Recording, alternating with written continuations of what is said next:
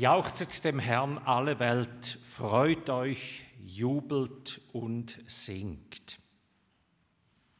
Jauchzet dem Herrn alle Welt, freut euch, jubelt und singt, so heißt es im Psalm 98. Und jedes, wo in der Bibel ein bisschen daheim ist und im Evangelium weiß, dass es das eigentlich quer durchs ganze Evangelium durch heißt. Das ist eigentlich wie ein Grundton, ein Grundton, wo durch die ganze Melodie, das ganze Lied durchtreibt. Freut euch und abermals sage ich, freut euch, der Herr ist nahe. Wir Menschen werden von Gott eingeladen, uns zu freuen, ihn zu bejubeln und ihn zu besingen. Freut euch, jubelt und singt. Ich muss euch sagen, ich stehe heute Morgen ein bisschen wackelig da. Die einen wissen, dass meine letzten zwei Wochen sind nicht gerade voll Jubel und voll von Singen gewesen. Ich musste meine Nase operieren. Man sieht es mir an oder hört mir es an, damit ich in Zukunft hoffentlich noch genug Luft bekomme. Und zusammen mit einem Infekt, den ich dann im Spital aufgelesen habe, ist die Geschichte ganz zünftig, hat mich die Geschichte ganz zünftig gebordigt. Ich muss auch sagen, da war nicht viel von Freude herum, nicht viel von Jubel. Ähm, da war es nicht. Aber es war eine tiefe Freude. Gewesen. Da, wo ich vorher gesagt habe, es, es lobt auf das Mal in uns. Da sind nicht mehr wir, wo die, wir, die, die sich entscheiden, ich will Gott jetzt loben und ihm der geben, sondern es lobt in mir. Etwas von dem habe ich erlebt in diesen Tagen und Wochen. Links und rechts von mir oder vis-à-vis von mir drei Männer, die mit mir ebenfalls kein Auge zutun haben die ganze Nacht. Und die meisten von ihnen haben viel mehr zu tragen wie ich. Ein stilles Gebet zwischendurch zu meinen Bettnachbarn.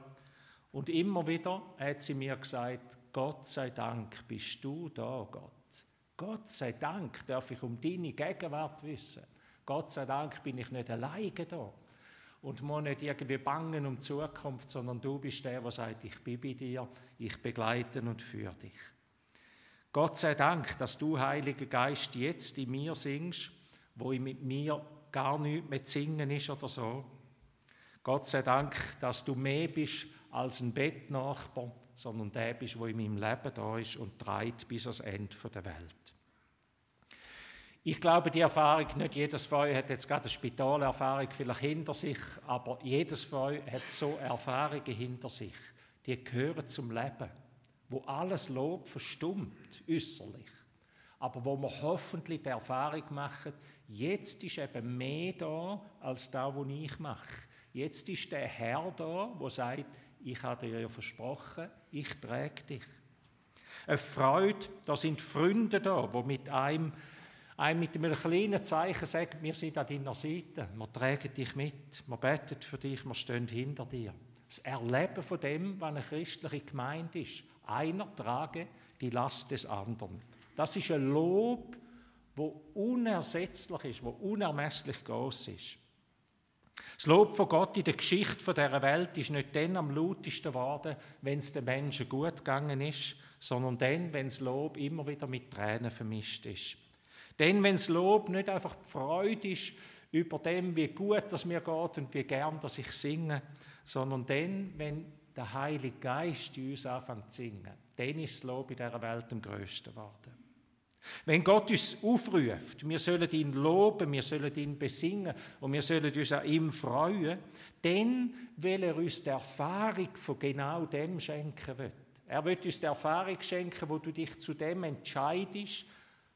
Sing with my understanding, haben ihr gesungen, gell? Denn wenn ich mich zu dem entscheide mit meinem Verstand, dann erfahre ich, dass Gott eine Antwort gibt in meinem Leben hinein. Dass auf einmal er anfängt singen in mir. Wohl dem Mensch, der sich zu dem entscheidet und dann das Wunder erlebt, dass der Heilige Geist in uns Wohnung nimmt. Und dann kommt noch eine zweite Zumutung zu dem Aufruf an, wo ich den Psalm 98 so gelesen habe. Da steht, alle Welt, und je nach Übersetzung, die ihr nehmt, steht zu Recht, alle Völker, alle Länder. Das ist nämlich der gleiche Begriff. Alle Welt, alle Völker, alle Länder sollen Gott loben. Der Blick von Gott ist immer die ganze Welt.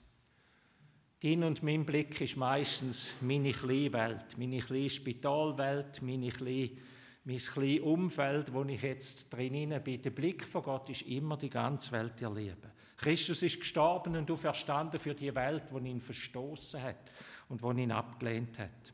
Wo Gott der Abraham berufen hat, hat er gesagt, ich mache dich zum Anfang von einem grossen Volk, damit durch dich die ganze Welt Segen soll erfahren. Wenn Gott etwas Kleines tut, in dem und meinem Leben, etwas ganz Kleines, er hat immer alles im Blick, damit durch dich die ganze Welt gesegnet wird. Das ist der Ruf vom Abraham auf der Abraham zu.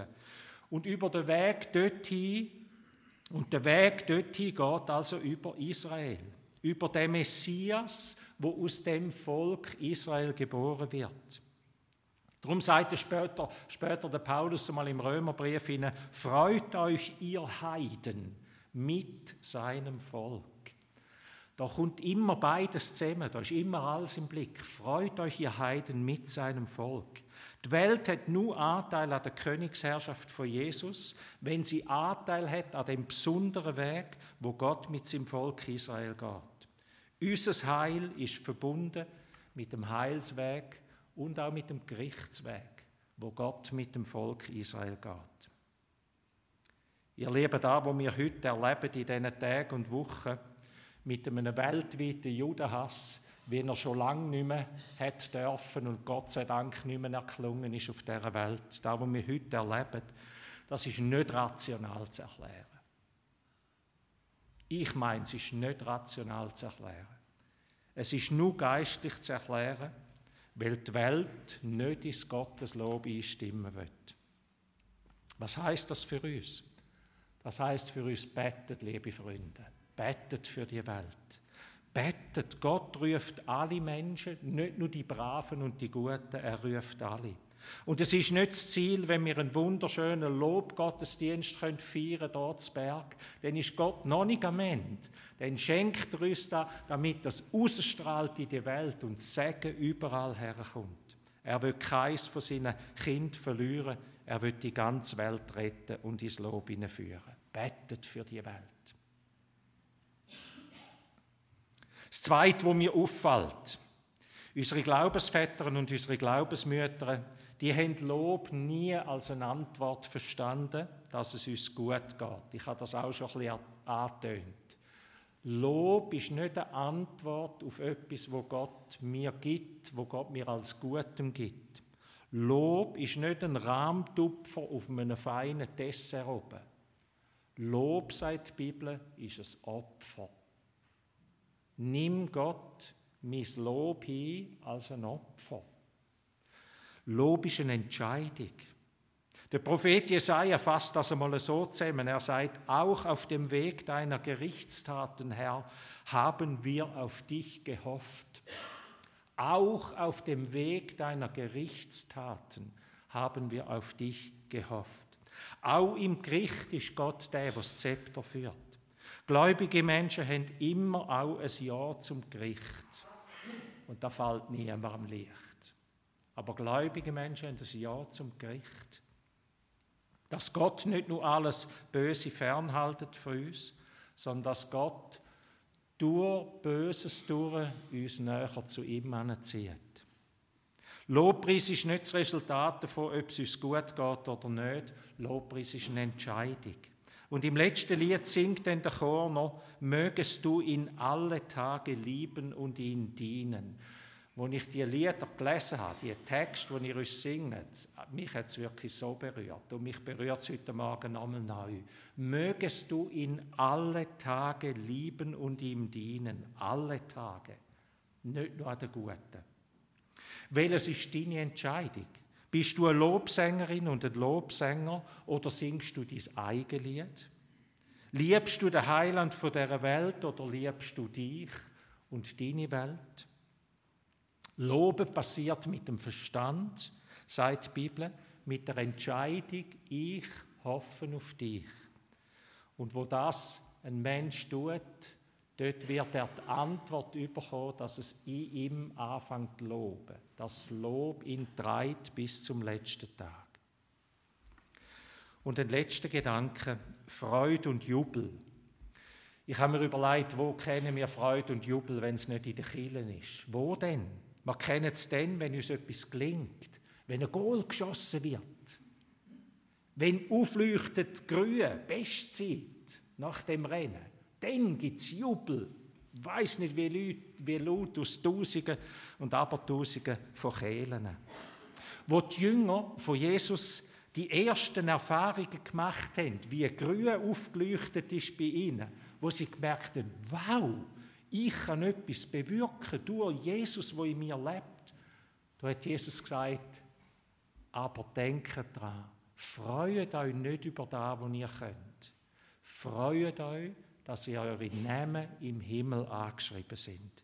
Freut euch nicht über die große Kraft, die ihr habt, dass ihr etwas bewirken könnt freut euch vielmehr, dass eure Namen im Himmel angeschrieben sind. Lobpreis ist immer wieder im Himmel begründet. Oder wie es unsere Väter und Mütter gesagt haben, Loben zieht nach oben. Es ist so. Das Lob ist im Himmel begründet und es zieht uns dorthin. Wer um die Ewigkeit weiß, dem Mensch verstummt das Lob von Gott nie. Nie.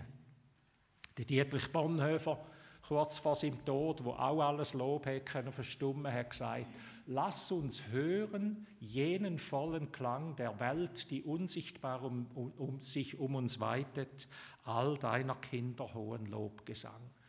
Loben gehört immer etwas aus dem Himmel raus, ein Lobgesang, wo eben immer und ewig ist. Das Lob von Gott umspannt die ganze Welt, vom Morgen bis zum Abend, vom, vom, von der Erde bis zum Himmel. Und die Frage ist, mit diesen drei Gedanken, die ich euch so ein bisschen teilte oder die ich teilt habe mit euch, entscheidest du dich Teil von dem Lobpreis von Gott zu sein? Das Zweite, hilfst du mit, dass die ganze Welt in sein Lob einstimmen kann? Mit deinen Gaben, mit dem, was du hast und wenn es nur etwas Kleines ist. Und das Dritte ist dies Lob ein Vorgeschmack für dich aufs ewige Lob im Himmel. Jauchzet dem Herrn alle Welt, freut euch, jubelt und singt. Amen.